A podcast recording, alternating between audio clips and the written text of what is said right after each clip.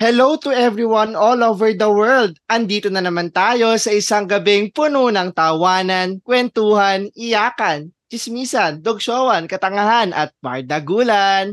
Ito pa rin ang Ganito kasi yan. Powered by Animal Podcast.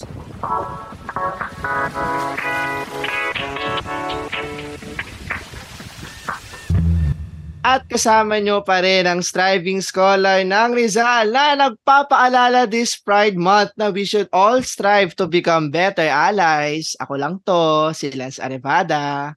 At ako pa rin ang inyong podcaster by day, cramming atenista by night na nininiwalang love is love. It's your boy Jacob. Hi, Lance. Hi, Jacob. Kamusta ka naman? Parang feeling ang dami mo talagang ganap lately.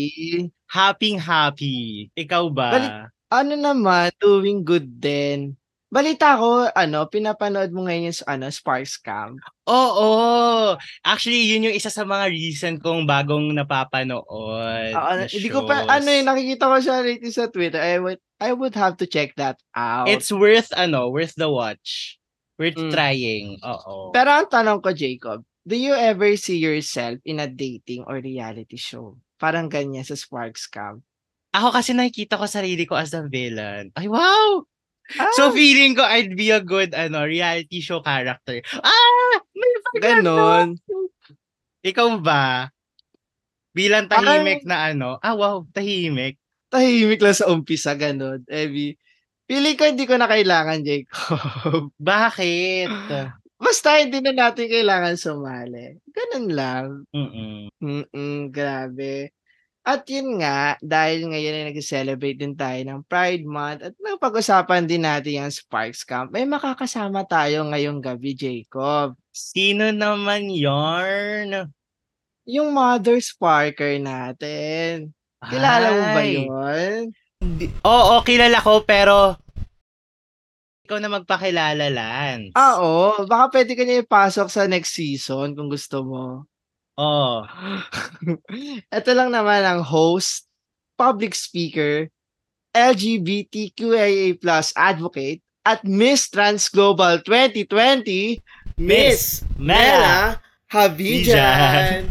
Hello po. Mabuhay! Hello po. Mabuhay! Sen Jacob! Ang cute-cute yung po. dalawa. Habang pinapakinggan ko kayo mag-intro. How I wish I still have that youthful spirit like yours. Well, bata pa rin naman ang tingin ko sa sarili ko. So sa Bata mga pa na, naman. nakikinig ng inyong podcast, magandang magandang gabi, magandang araw, magandang hapon wherever you are in the world. Gandang gabi po. Gandang gabi po. Asama na. Galing din po di ba sa GGB, right? Yes, oo. I Yes. used to write for Gandang Gabi Vice.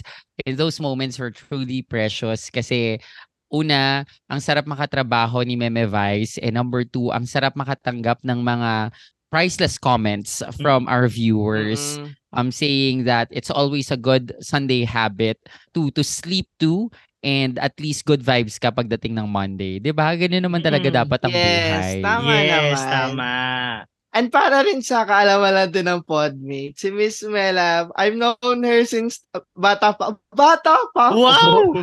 like, um, she's a speaker before. Dahil striving scholar tayo, nabanggit natin na campus journalism contest. And si Miss Mela talaga, even before going to showbiz, talagang she- I look up to her na talaga. Kasi galing niya magsalita. and She's really inspirational. Kaya medyo nape-pressure po tayo. Nape-pressure. Thank you, Lance. Huwag ka ma-pressure. Ano ka ba? Fun-fun tayo this evening. Fun. At kaya naman po dahil fun-fun tayo, handa na po ba kayo sa aming Tugon Po episode? I was born ready. Kaya Ah. as I say in Sparks Camp, tara, fun. Tara, fun. Ah. Pero Jacob, ano ba muna yung Tugon Po? Ang tugon po ay ang ating episode or ang ating segment dito sa ganito kasi yan kung saan tayo ay tumasagot sa mga liham na ipinapadala at dinudulog ng ating mga podmates. At sa mga ating mga podmates na gustong magpadala ng inyong kanilang liham, they may send it sa link na nasa ating IG account or sasabihin ko na tinyurl.com slash gkypod tugon po. Tama. Kaya ito na nga sisimulan na natin ang ating letter sender na pinangalan nating for friend. Wow, bakit kaya? Wow. Noodles naman yun. Buti lang hindi fa. Oo. Diyos ko. Hello, Jacob, Lance, and Miss Mela. Dinamay ko na po kayo. ah. Do you believe that gender is fluid? And why? I can't believe I'm verbalizing this, but I might be questioning and I don't know what to do about it. As far as I know, growing up, I was straight. I liked girls and I've had girlfriends in the past. I still remembered liking a girl just a few months ago. But things just happened and this guy just was able to get to me. Na fall. We just Ah. realized that things weren't just like friends between the two of us. He told me he likes me, but I don't know why I couldn't say it out loud that I might be feeling the same way. So, dito sa senaryo ni po friend, parang it's something na hindi naman like lagi at lagi, but we've encountered this before in films, in series na okay, straight ako dati, but now why I'm feeling like this, it's a common struggle for hmm. LGBTQIA plus persons, di ba, Jacob? Tama. Tama. But, here's the thing. I'm not homophobic, but I can't be gay. Not hmm. because I can't accept myself, but I know my family won't. Outside the house, I have gay and lesbian friends that I hang out with, and my dad would always tell me not to hang out with or avoid them. They would comment every time there's something queer depicted in TV, like a gay subplot in a teleserye, and I'm the only son in four siblings. I've always been told that it's on me to carry the family name and bring it to another generation. We're also Chinese and also come from a religious family. There's a lot more reason that I can just say verbalize right now. What can I do? Or any advice to help me in my situation? From po friend. Jacob, tugon po. Yakap na mahigpit dahil alam kong kailangan mo yan. Lance, tugon po. Walang mali sa'yo. Choose to live your truth. Miss Mela, tugon po. hindi ka nag-iisa. Lahat ng tao ay dumadaan sa proseso ng pagkilala sa sarili at sa oras na makita mo kung sino ka, lalaya ka. Kaya palayain mo ang iyong sarili. Ano kagad, mabigat yung Oo. hinaharap ng po friend. I, I must say. I must say, um, this is not the first time I'm hearing of that story, and it resonates with a lot of LGBTQIA plus people. That number one, self discovery is a crucial stage in our lives, and when you feel like you're different because um, there are certain instances na parang hindi ito yung normal, you also question yourself and you begin to see yourself in a bad light because we grew up in a society that dictates being LGBTQIA plus falling in love with someone of the same sex or gender or falling in love with someone who's part of the community is wrong. And slowly, we are beginning to free ourselves from that notion. The first question that faux friend asked do you believe that gender is fluid? Yes, it is fluid. Yes. Why? Yes. Because there's a meta good metaphor to it. When we see ourselves in the deathbed, lagi nating makikita na ang lifeline natin is fluctuating. And that represents the heartbeat. Therefore, gender is also a fluctuating phenomenon and that makes us human. Kapag straight line lang ang buhay, patay na tayo. Hence, the fluctuations, the fluidity of gender allows us to see the different colors of our lives. And if you think straight ka nung simula and now you're discovering perhaps your bisexuality or who knows your pansexuality, do open yourself to it because it creates an atmosphere of self-discovery and that's a beautiful thing. Tama. Tama. Wala tayong masabi. Like, yun nga muna, Miss Mela. Kasi, ngayon sa society natin, parang, yun nga, na questioning persons in general see themselves in a bad light dahil sa what society dictates upon them, what they see in media and culture. But in more recent years, parang, even though parang ngayon, the queer culture in our country is often loud and lively. Parang yun nga yung mga nag-viral, nagba-volleyball, nagba-basketball, kahit suntukan, jumba, ganyan. But coming out remains a struggle kasi in the Filipino household. What does this tell ba about the overall acceptance currently of LGBTQIA plus persons in our society? In terms of acceptance level, that means wala pang pagtanggap. Because if there is acceptance in our society, no one would say that being LGBTQIA plus is wrong. Mhm. It's uh, no one would say that it's bad, or even so that it's a sin, because you'll just see it as um a human phenomenon, a basic human phenomenon that gender and sexuality is part of our identity, and it's normal to be a straight person, whether male or female, and it's normal to identify as LGBTQIA+. That being said, because there are still parents who think that being being a person like me or being part of the community is wrong, um, ang daming repercussions nun.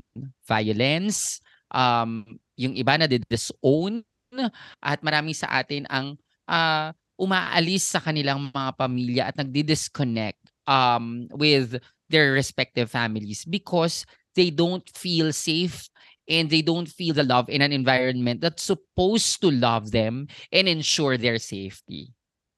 I agree with that po, Miss Mela. And lalo na the fact nga na there's some na kailangan pang itago or parang kailangan ikubli yung kanilang sarili na hindi hindi nila ma-verbalize kung sino sila at at magpakatotoo or parang ipakita sa mundo kung sino sila.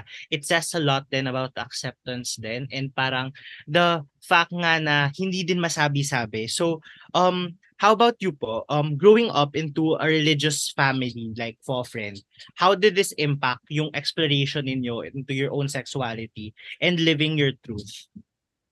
Sobra akong natakot. Most especially my parents are very much active in the church. My dad and my mom are devout Catholics and they're very prayerful.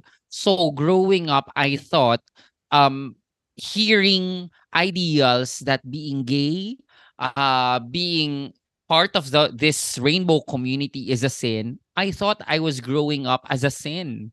'di ba? And in effect, because I am a person of faith, ang tingin ko sa sarili ko ay masama at hindi ako mapupunta sa sa langit, 'di ba? As as um religion has always dictated. However, as I discover myself through the years, I saw the beauty of my being LGBTQIA+. I saw it as a strength.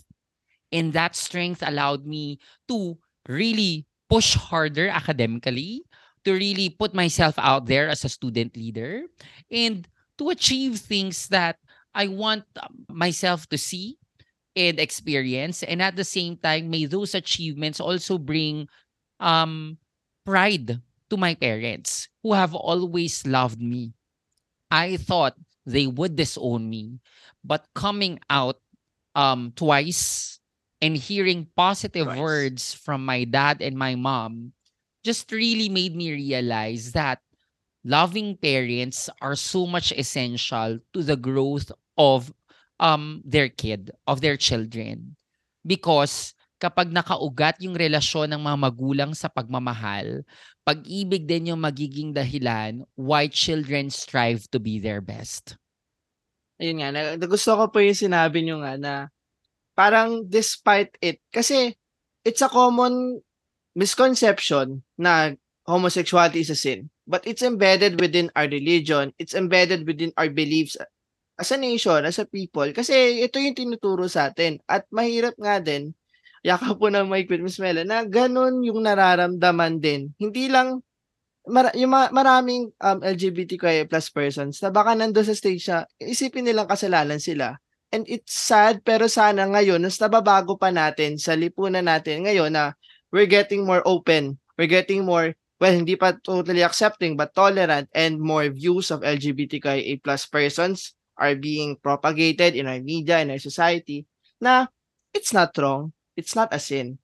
But now na we're in the um, topic of coming out, you shared in your past anecdotes po, Miss Mela, na before nga po, Miss Mela, there was Eric that first came out as gay in 2002. Eventually, something sparked within you after joining Binibining ABS-CBN in 2014 that to the coming out of Mela that we now know today. For our listeners na nagko-question din like po friend, can you tell us po how you reach the point of coming out? Ah, okay, sabihin ko na to.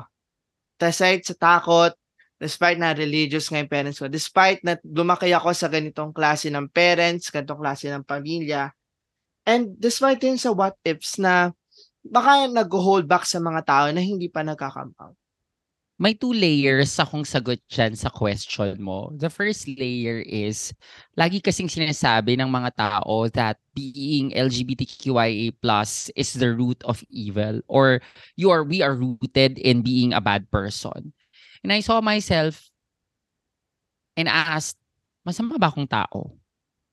I was reflecting about it every single day. But I didn't see myself as someone who's evil. I mean, I have I have my kamalditahans on the side. I have my bad side, just like any other person. But I also have the capacity to be kind-hearted. At yun pa lang, dun ko makikita yung sarili ko na may kakayahan akong maging mabuting tao. At yun sa kaibuturan ng aking puso na pagiging LGBTQIA+, that pushes me to be better and to be kind-hearted. Kasi ang dikta sa akin, masama ka or bunga ka ng kasamaan. Now, it it is what drives me to say, no, I'm trans and I can be kind-hearted. I'm trans and I can be loving. At masarap yon sabihin. And the second layer to that question is, when I was going through my identity crisis, a dear friend, my dear friend Janly, one of my besties asked me, regardless of the fears that you have, regardless of what others or even your parents would tell you, how do you want to live your life? Moving forward, looking forward, how do you see yourself? Because if you see yourself being caged in this form, in a masculine expressing person, then continue living your life as Eric. But no, I know I'm a woman within. I know that my femininity empowers me. So I want to live my life for the, its entirety, expressing and unleashing myself as Mela. And now, six years after my transition, here I am, loud, proud, and empowered. Wala pa. Nap napapalakpak Ano pala? din ako dun Ay, eh. napapalakpak. Oo. Oo, may standing ovation. Oo. Pero Miss Mela, nais ko lang din tanungin, do you think there is a need to come out publicly for like members of the LGBTQIA community? And is there any difference between like coming out or living in the closet from your own experience? it's not a requirement to come out. Actually, the ideal world will always be no one needs to come out.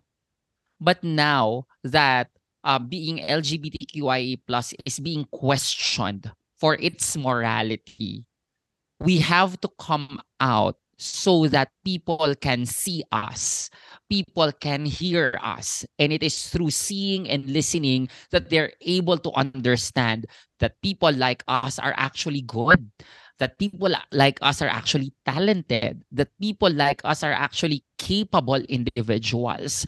So the coming out is actually a declaration that we exist and we're part of the society and we're part of this world and they can never erase us. So um if there are people who have um really uh formed their courage on, uh, it's up to you if you want to come out.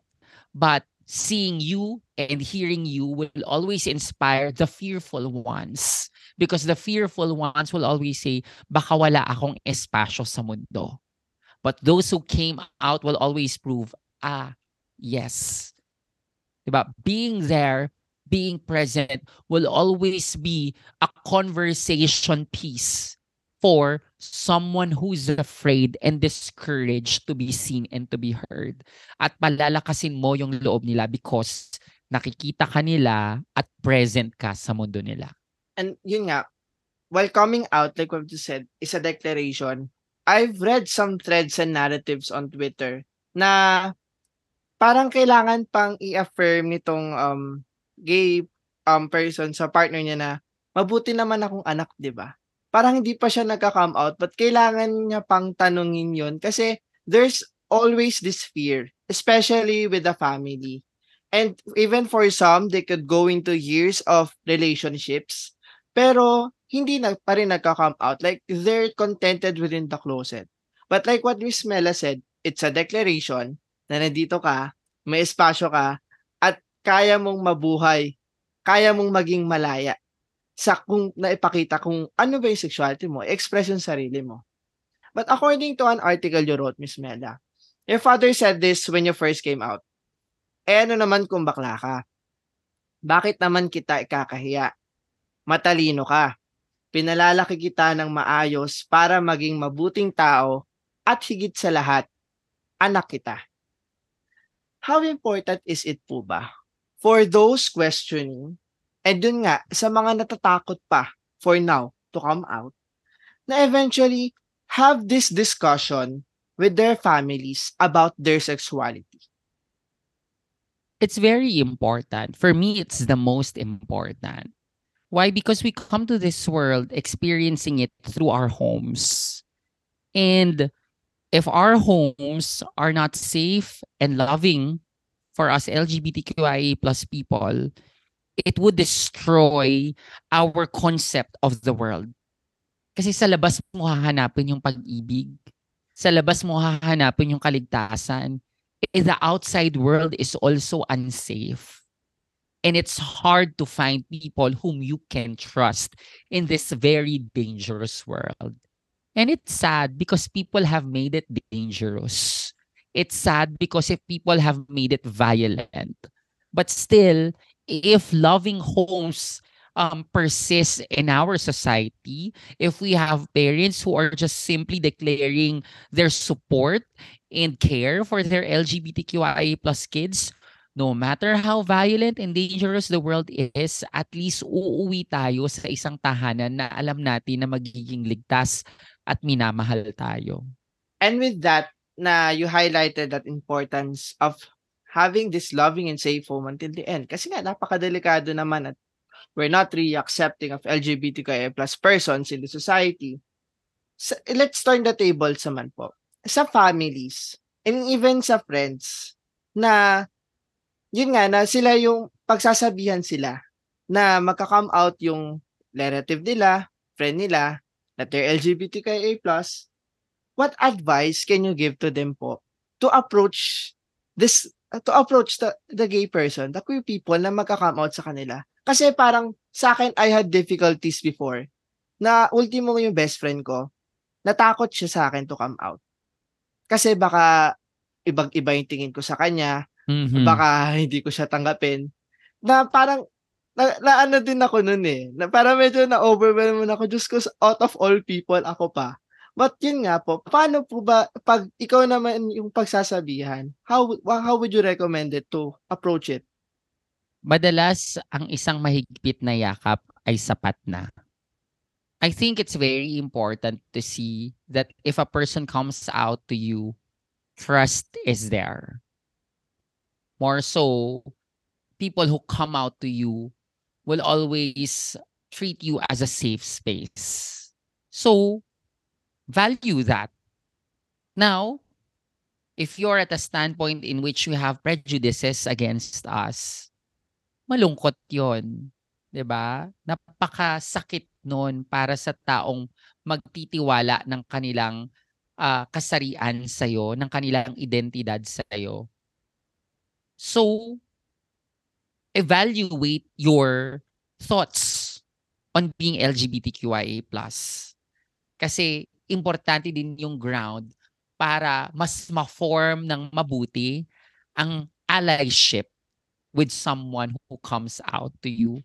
Because there is danger to um, saying, oh, I have a friend who's gay. I have a friend who's lesbian. But in effect, you have doubts in terms of passing SOJ equality bill. You have doubts and you have um, negative thoughts on seeing men loving men, women loving women, or LGBTQIA plus loving each other. So, isa ring layer yon, ba? So, um, if you're someone who considers yourself as an ally and who would like to be a safe space for anyone um, within your uh, circle, um, tignan natin yung values natin um, on how we include LGBTQIA plus people. At yun yung magiging anchor ng simpleng yakap na, ma- na maibibigay mo dun sa taong magka-come out sa'yo. Ah. May panawagan ako. Para dun sa may mga kaibigang LGBTQIA+, katulad ni Boy Abunda, pero nakikitang hindi priority sa yung SOGI Equality Bill. Baka naman po, kung talagang alay kayo, Senator. Si Senator Joe Villanueva ba yan? Oo, mga Diyos ko. Oo, oo. Pangalanan na natin si Senator Joel Villanueva na nagsasabing, I have gay friends, friends. and I have um LGBTQI plus friends and I love them. If you really love us, you'll see SOJA Equality Bill as a priority. Period. Period. Period. And I agree with that nga, Miss Mela, na iba yung importance talaga, yung ramdam mo yung natanggap ka, yung meron kang espasyo na um, safe ka, na, nararamdaman mong mahal ka at tanggap ka. And if um, someone feels like what Fall Friend feels like, na hindi sila tanggap ng pamilya nila o ng kaibigan nila, um, if they come out, what should they do instead? What's the next step for that? It's very important that we find our safe spaces. So if at the moment it's not your family, maybe your best of friends, maybe your classmates, maybe your workmates, maybe the people whom you consider um who will be with you through thick and thin. Because I'd like to believe that if your immediate family um, won't serve that purpose, you can still choose a family who will be there for the rest of your life. Maybe doon tayo magsimula at doon natin mararanasan yung um, ganda at um, at halaga ng pagkakaroon ng isang maganda at mabuting pamilya. So we can always find our family members even outside of our homes parang I think it's important din na hindi naman kailangan laging big leap ang pagka-come out na at least small steps forward closest friend mo and then kung saan ka safe and then eventually once you take further steps baka ma-reach na din yung family mo yung household mo ma-reach mo yung point na handa ka na na kaya mo nang sabihin na hindi na sa'yo nakaano yung takot and kaya mong i-declare at mal- malaya, you would free yourself talaga. But ako siguro dagdag ko lang Lance and Jacob. Um ang pinakaunang coming out talaga na nangyayari sa sarili. Kasi kapag hindi mo mahal yung sarili mo, kahit ikaw, you'll also hate yourself for being LGBTQIA+.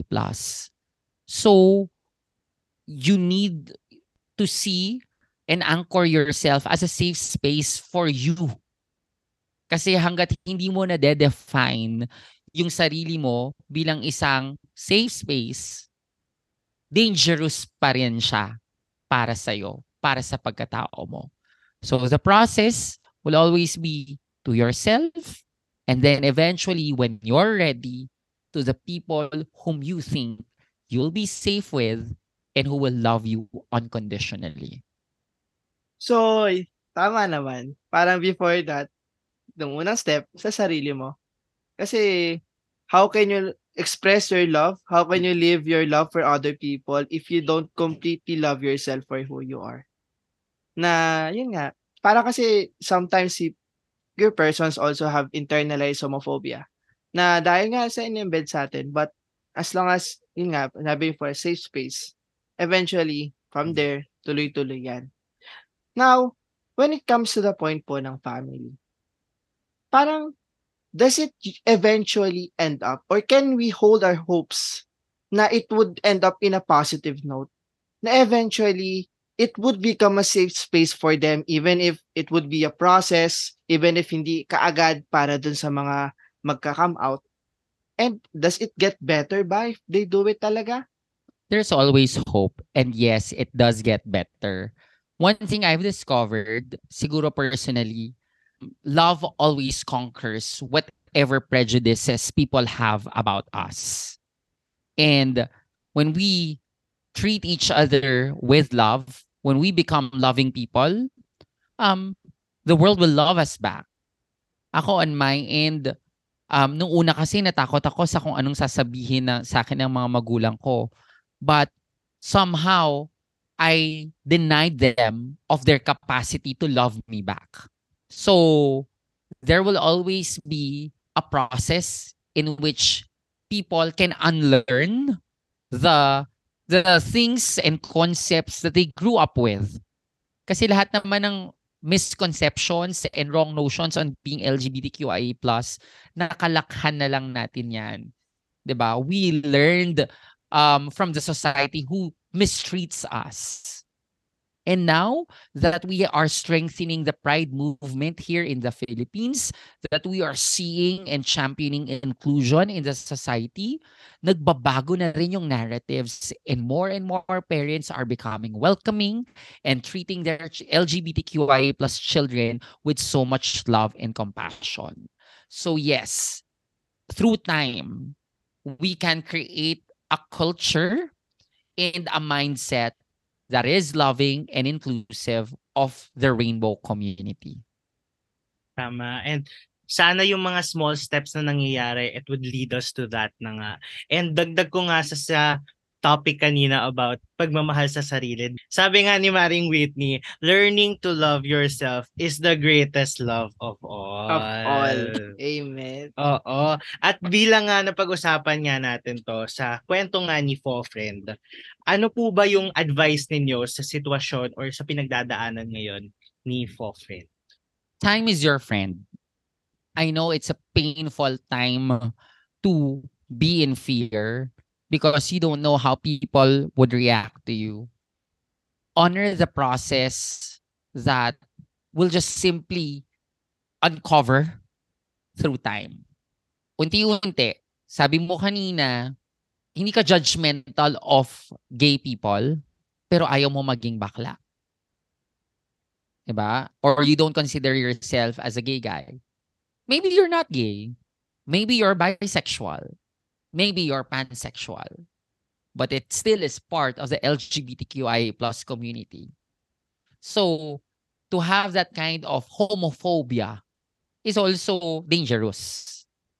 Kaya, now that you're going through that kind of um, confusion, identity crisis, if I may say, learn to unlearn your notion of being gay.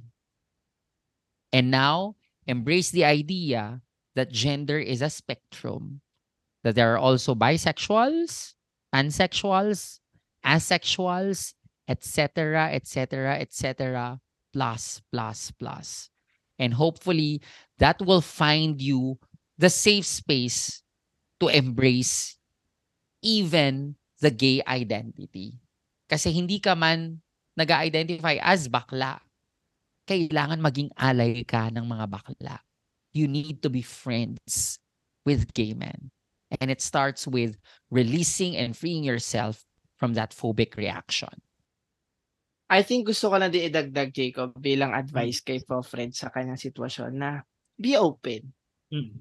Na yun nga, there are preconceived notions. You might have prejudices na you can't be gay. Parang, wag mo lang itatak ng itatak yon Kasi kung magkakapitan at kakapitan mo yon mahirap, mahihirapan ka rin na i-express mo talaga, na talaga malaman mo kung yung sexuality mo, na ma-express mo talaga yung love mo, na yun nga eh, may person ka na you somehow like him back, na sayang. Sayang na hindi mo magagawang ma-reciprocate or patuloy na mahalin yung tao, patuloy mong piliin, gustuhin yung tao, dahil kailangan mong panghawakan tong prejudice na to na dapat ina-unlearn na natin. Mm. Na dapat sa lipunan natin ngayon, mas maging bukas tayo na kaya nating magmahal kahit sinong tao. Kaya nating magbuksan yung puso natin kahit anong sexuality pa man yan. At katulad nga nga sinabi ni Miss Mela, gender is fluctuating. Na hindi ka lang straight all the time. So, for friend, if yun talaga yung nararamdaman mo genuinely, I hope you can have that time, enough time and space for you to think about it and eventually live your truth. Mm. Kung ano yung maralaman mo sa sarili mo. Sana mapanghawakan mo yan. Ikaw, Jacob, may bibigay ka ba? I agree with that. I feel na parang sana hindi mo ikulong yung sarili mo na to feel what you want to feel, to be able to express who you are.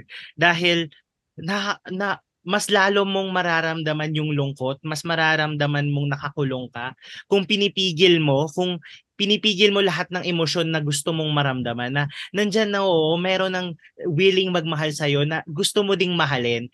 Pero because of all of your thoughts, all of your um, hesitations, lalo kang um, nagkakaroon ng hurdle for that. So sana ay ma-unlearn natin ito and sana ay malagpasan mo ito dahil masayang magmahal at masayang mahalin. So sana maranasan mo ito.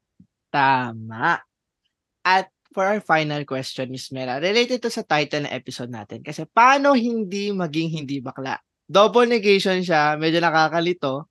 But when we say kasi na maging hindi bakla, ito yung pinangahawakan ni na friend ng mga questioning, ng mga takot, I mean, nasa closet pa na kailangan ko maging hindi bakla kasi uh, religious family ko, kailangan ko maging hindi bakla kasi ako yung magtutuloy ng lahi namin. Although Diyos ko naman may adoption naman at marami pang paraan na kaya ba na lumabas, na kumalas sa ganong notion na kaya bang hindi maging hindi bakla? And paano mabuhay? Paano lumaya mula sa ganun na panghahawakan at pangkakapitan sa lipunan natin ngayon, Miss Mela?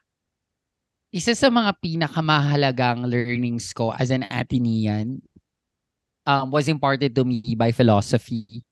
Um, iba na yung subject sa inyo eh. Nung time ko, it's Philosophy 101. At doon ko natutunan na ang kabaliktaran ng pag-ibig at, at pagmamahal ay hindi hate. Ang kabaliktaran ng pag-ibig at pagmamahal ay takot. Paano hindi maging hindi bakla? Huwag kang matakot huwag kang mabuhay sa takot. Because if you're afraid, then you will be discontented. If you're afraid, you won't take the risk. If you're afraid, your life will be stagnant. But if you live in love, you fly and you become free. And hopefully, sa simula ng paglipad mo, sa simula ng paglaya mo, dun mo, ram, dun mo maramdaman yung sarap at ganda ng pagiging isang bakla. And I thank you. Very well said. At salamat doon, Miss Mela. At syempre, bago natin tapusin tong interview na to, meron din tayong, syempre, pang conclusion na oh. fast talk, ito ang aming, ganito kasi ang fast talk. Ito kasi ang fast talk. Lang kami ano naman, panlaw mo muna tayo na onte. Medyo uh mabigat yung usapan natin. At sabihin nyo na lang kung ano yung unang bagay na maisip ninyo. So first, Game. W- what's your current song on repeat? Um, Shucks, uh, Material Girl by Madonna. oh, 80s. Queen. Queen. Uh, What's your go-to distressor? Champorado. Mm.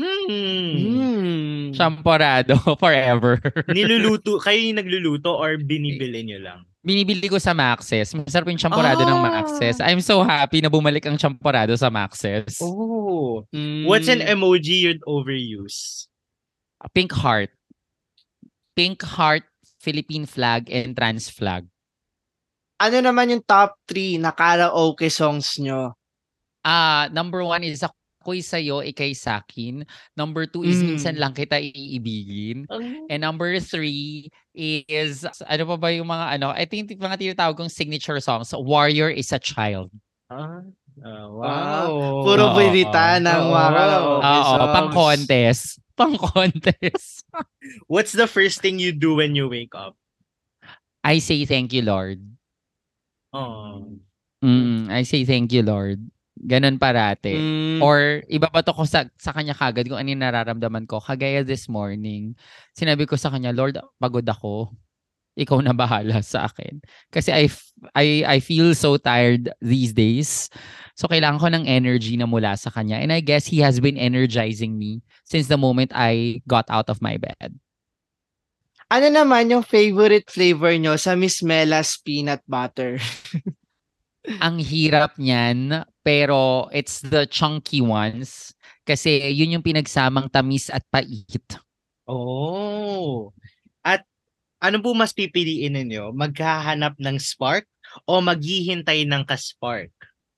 maghahanap ng spark because it's always active. To love is an action word, 'di ba? And and to act on it means to really put yourself out there. Hindi siya yung parang, ah, ikaw ba yung spark ko, ikaw ba yung spark ko. Kung hindi opening your world, uh, opening your heart to the world, and the world um sending you its love as well. So, just put yourself out there, talk to people, and maybe you'll realize there are people who interest you. Given naman ngayon na kayo na yung mother sparker sa Sparks Camp, kayo ba, Miss Mela, do you see yourself becoming a participant naman of a dating reality show? Like, kayo naman yung nasa Sparks Camp as a contestant.